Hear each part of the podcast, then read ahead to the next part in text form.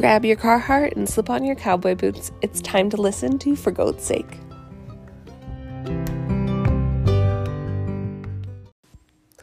Please note that the information on this podcast is not meant to replace the advice or diagnosis of trained professionals. Be sure to consult your local veterinarian for any medical advice. And make sure to check us out and give us a like or follow on Facebook and Instagram at Cow Creek Farms MT or on our website at www.cowcreekfarmsmt.com. Hi, everyone. Thank you so much for listening to the first episode and tuning in to the second one of For Goat's Sake, a city girl's guide to farm life and her herd of goats. Appropriately, I'm sitting in the barn right now with a couple of the herd goats. I have Strawberry, Mooney, Doodle, Groovy, and Goldie with me right now. We're kind of just hanging out. I'm getting ready to do some pregnancy checks on five of my does who have been bred. Um, so just waiting for my help to come out so that I can do the blood draws. It's such an exciting thing and it's so nerve wracking to wait because it adjusts our schedule for the year. So we want to make sure that we have kind of an idea, and that's why we send the blood draws in of when our does are going to be due, um, so that we can plan around, make sure we're super prepared, make sure the nursery is all ready, and that we have the appropriate things that we need for that time.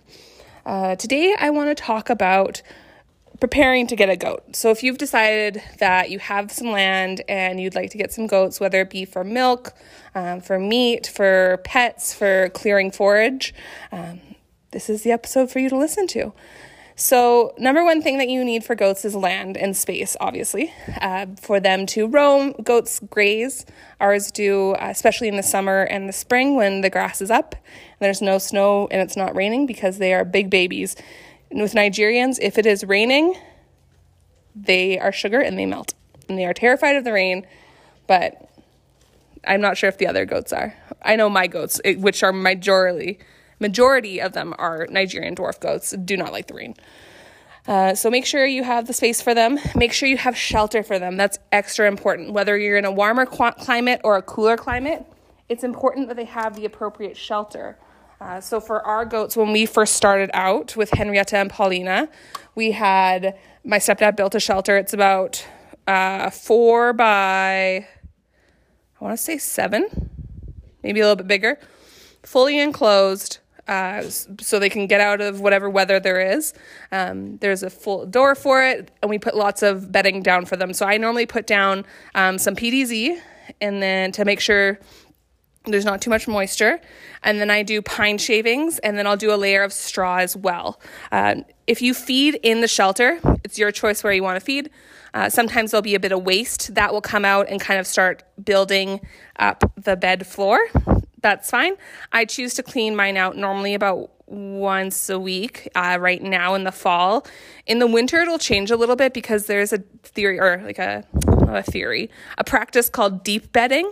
D E E P, uh, in which you consistently put layers down, and the bedding accum- as the bedding accumulates, more warmth accumulates. Um, so I'll start doing that mostly in our outdoor shelters, and probably a little bit in our stalls, not as much, uh, just because I want to make sure that the stalls are as clean as possible, and they are obviously in the barn, so they're a little bit more uh, warmer just because of the shelter itself. So, obviously, you want to make sure you have a water source and you want to look into what type of food you're going to feed. For my farm, we are a Greener World certified and animal wellness certified farm, uh, and we specifically don't feed grain uh, to our goats. So, our goats are on alfalfa for most of the time, grass, and then grass hay as well. We give them black oil sunflower seeds as treats, and we also give them alfalfa pellets. And then sometimes when I have a doe who has kidded and needs a little bit more weight put back on her because her milk production and her babies are taking a lot out of her, I'll add in some beetroot pulp as well, which I normally soak. I recommend the Purina brand for that one. Uh, it's outstanding and I really like the consistency of it. It's not uh, chalky or dusty. So that's the piece that I look for for food to make sure it's not chalky, dusty. Make sure your hay doesn't have any mold in it um, and make sure that your goats are getting the best food possible. We also like to give them little treats like carrots and sometimes they'll have apples or broccoli. Bananas are a huge one. I was milking a doe one time And as she was on the milk stand with the machine going, I was eating a banana and I turned away to grab something from the table. And she had stretched her neck long enough to grab my banana out of my hand. And it was hers. I was not taking that banana back. So, shelter, land, make sure you look for a good vet. It's important that you find a vet that will accept goats because not every um, every vet clinic will. We're very lucky where we are that we have a large animal vet. We have a couple actually in the area, but our main vet has a lot of experience with goats. so we're very lucky that I have that person to call if there's an emergency, if I have to bring a goat up to see her, or even if I have a question about a goat um, or about treatment that I can do at my farm, I'm able to call her and say, you know, so and so did this. Um, this is what my plan was. Do you have any other suggestions? Most of the time, we do keep um, certain goat, medications on hand, just so if those situations arise, we're able to treat as quickly as possible. But there obviously are some treatments that need to come from the vet. Uh, so we make sure that we have a good vet client uh, privilege and relationship between the, the group of us here, so myself and my family, and then our vet, uh, who's about 20 minutes away and we keep that relationship strong and conversation flowing because she's outstanding and has just been wonderful with all the treatments of our goats that we've had to take in this year. Mind you, we don't have to go in that often. It's just we had a couple of cases that uh, just needed some extra attention and some extra support from the vet. So that is super important to find a good vet, or at least a vet that will take a goat, but a good vet is the most important to get. Uh, also, if you can, and you're interested in having goats long term, you're looking to build a program, find a mentor. There are a lot of outstanding breeders out there, and my family and I most certainly did not get to the point that we're out now without a couple of mentors, without a couple of people to balance ideas off of, without friends who are also in the same boat. Um, so there's an outstanding vet well, not vet, goat community out there on Facebook. And there's goat tips and tricks. And then you can also look at the specific groups to do with your type of goat, your breed of goat, uh, what purpose you want to do with your goat.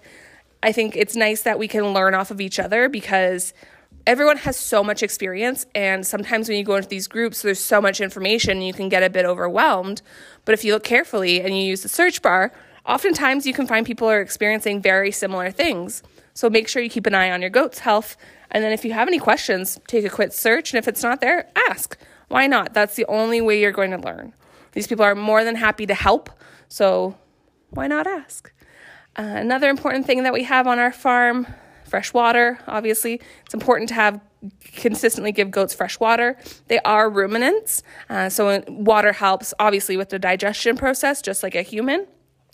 They do get moisture and water from other sources as well, but it's nice to have a bucket of water uh, free and ready for them to utilize. Thermometer. I know it's difficult to get thermometers right now, or it's getting a little bit easier because of COVID, uh, but a thermometer is a very important tool to have on your farm. Um, it's good for when you see a goat who's not feeling well or a goat kid that's not feeling well especially if in the case that you do need to go to a vet or you do need to consult a mentor about what's happening with your goat, to take their temperature. Take a temp, see what's happening. Normally, goats range from 1015 to 1035 um, is kind of the goat range.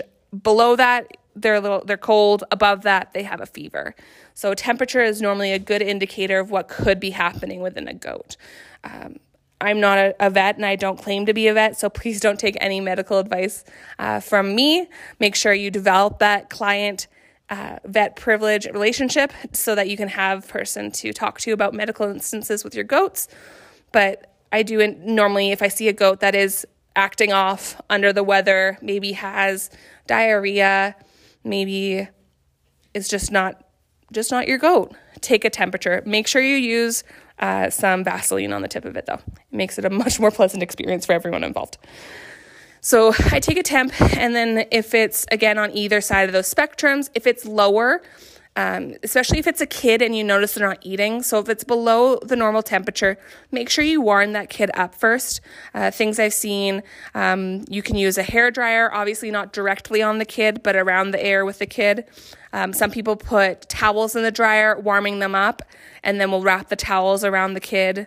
Um, sometimes heating pads, just slowly warming them up so it's not a shock to their system, but starting to warm them up to a point where they're back at the 101.5 103.5 area um, because then they're able to process the food. If their rumen gets too cold, they won't process the food and it just will be sitting in their rumen and won't be digested properly, which could lead to more issues with the goat. Even if they're a full size goat, too, you want to make sure they're at the appropriate temperature. If they're too hot, that's when I tend to call my vet and kind of talk to them about things. Um, there are a couple treatments I may try first or pre treat before I call the vet, but definitely heat is a worry. Um, obviously, when people get too hot or when goats get too hot, you can get to a point um, where their brains won't work properly anymore. What else? Hmm. A good food supplier. I know I talked about food previously, but a good food supplier is really important because that's where you're going to get your product from. You want to make sure you're getting the best product you can. Um, and developing a good relationship with them. We have an outstanding feed store here in town, or we have a couple um, called Lakeland Feeds, and the people there are wonderful, very knowledgeable. So when we have questions or when we're looking for certain products, sometimes they're able to recommend things for us or uh, they're able to tell us how the quality of certain products are or when they're coming in, which is always nice, especially when people are looking for first cut of hay. Everyone's always waiting, waiting, waiting, and excited. So, one other piece I wanted to add to this segment and this episode is an interview with my mom. Uh, so, she can talk to us about why she decided to get goats and how she prepared the farm um, with her and my stepdad, as I wasn't directly here yet, but I thought it'd be a good little chance since we are on an hour long drive home from an appointment to interview her and listen to what she has to say.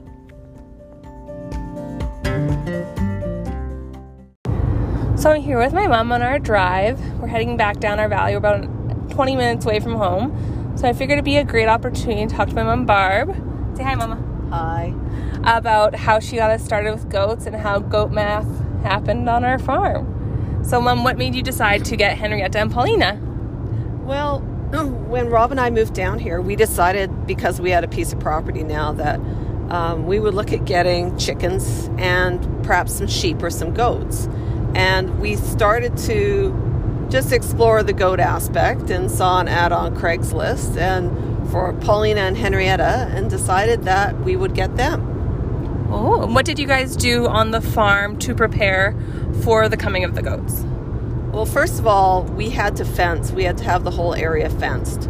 So when we uh, first got there, it was T posts and wire, electric wire, because the people before us had horses, and we have goats are notorious for getting away. So we had to have our property fenced.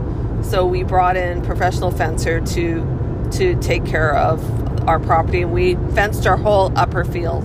That was the first thing that we did.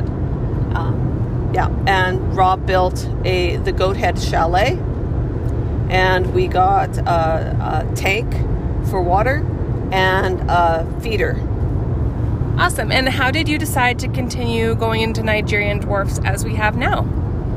Well, it actually happened by accident because we decided that we were going to get uh, some sheep.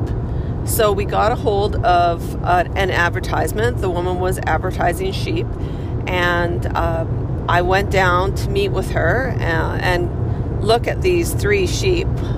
And at the same time, she I was talking to her about goats, and I had mentioned that we had two goats, and found out that she was uh, breeding goats as well, Nigerians and I spoke to her about it, and she uh, talked to me further about why why she had decided to get into goats, and it seemed like something that it would be good to sort of add to our farm to see where where we would go. Now, the other thing that she did to sweeten it all was this doe had been bred. So I was thinking, oh, great. Well, the other two aren't bred, and I did not apply goat math to sheep math. um, and so we ended up, I thought it would be fun to have babies. And that's how it all started. And now we have how many goats? I think we only have 30 Nigerians.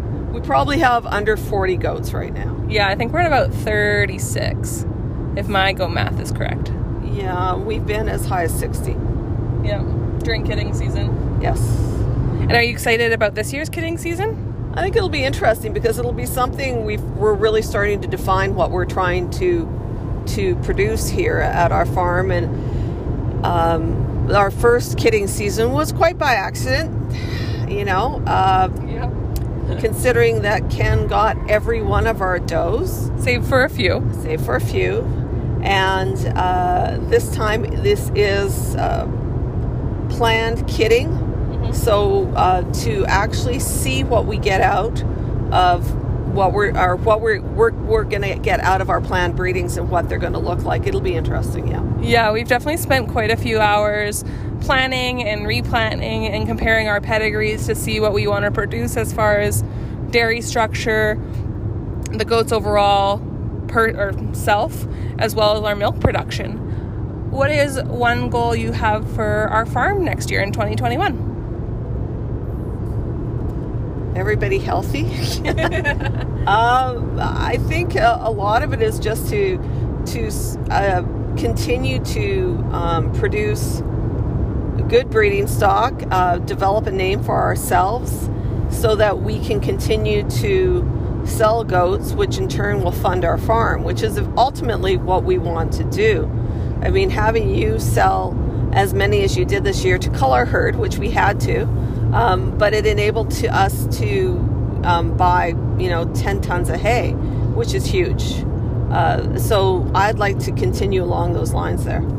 Yeah, definitely. And putting making the farm yeah self-sufficient self-sufficient. That's exactly what I was looking the word I was looking for. Will definitely be a, a fun challenge for next year. Well, particularly too because we want to continue to have our certification as being grass fed as well as humane, uh, and just uh, continue along those lines since since having a farm that has we are the only farm in Montana that has those two certifications Yeah. and continue along those lines there is important to me.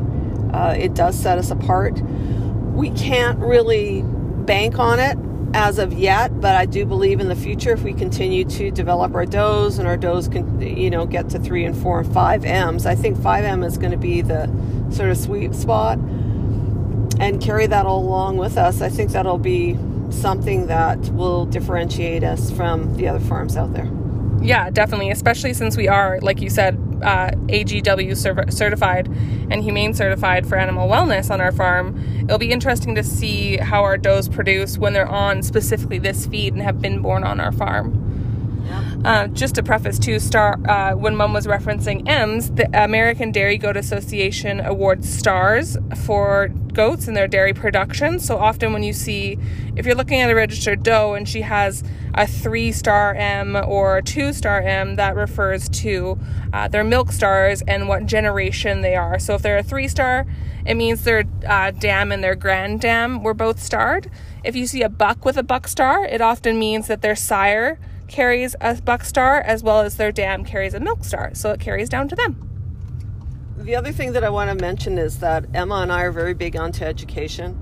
Um, Emma's taken several courses through Langston, which has enabled her to get a dairy goat certificate. Uh, I'm in the midst, almost at the end of my dairy goat cer- certification for herd management, and it's it's something that the more education we have, the more knowledge we have behind us will help us with our practical applications as well. Yeah, that's definitely helped, especially coming down here kind of when the herd is in the middle of growing about animal husbandry in general and looking after everyone because it has allowed me and mom to open our eyes to um, different ailments that could come to our goats and also how to prepare, especially for this coming winter um, and the snow and the cold, a little bit better as well.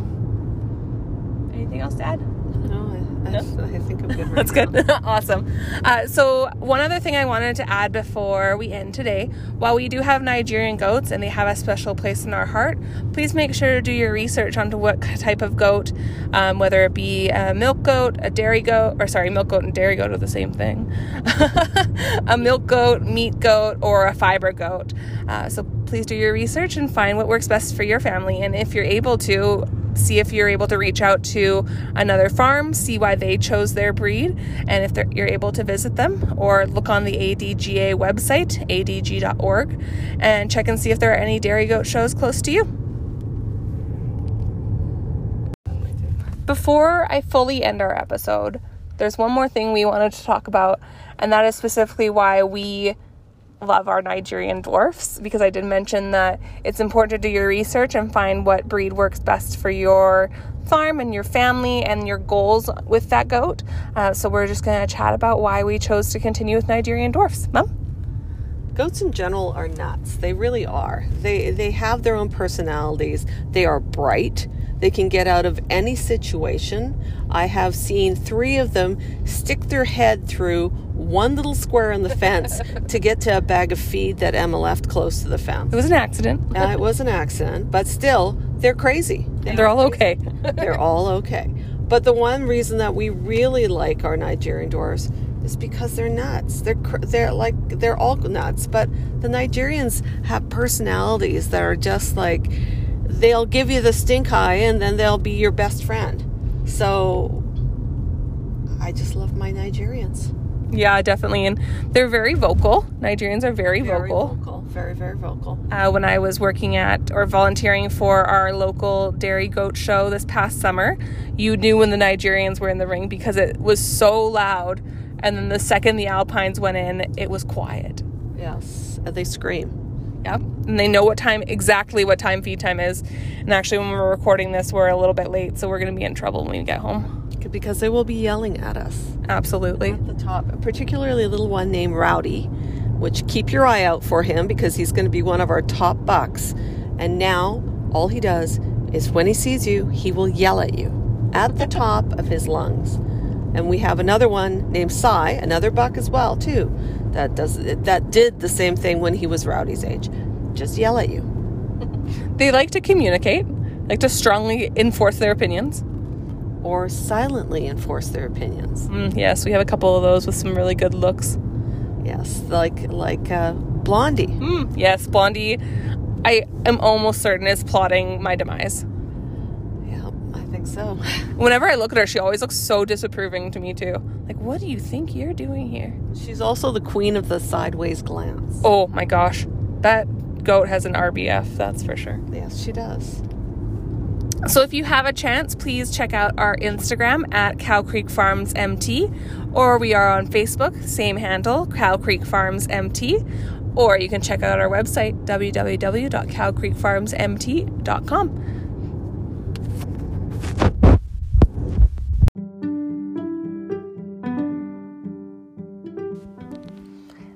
tuning into this week's episode of For Goat's Sake.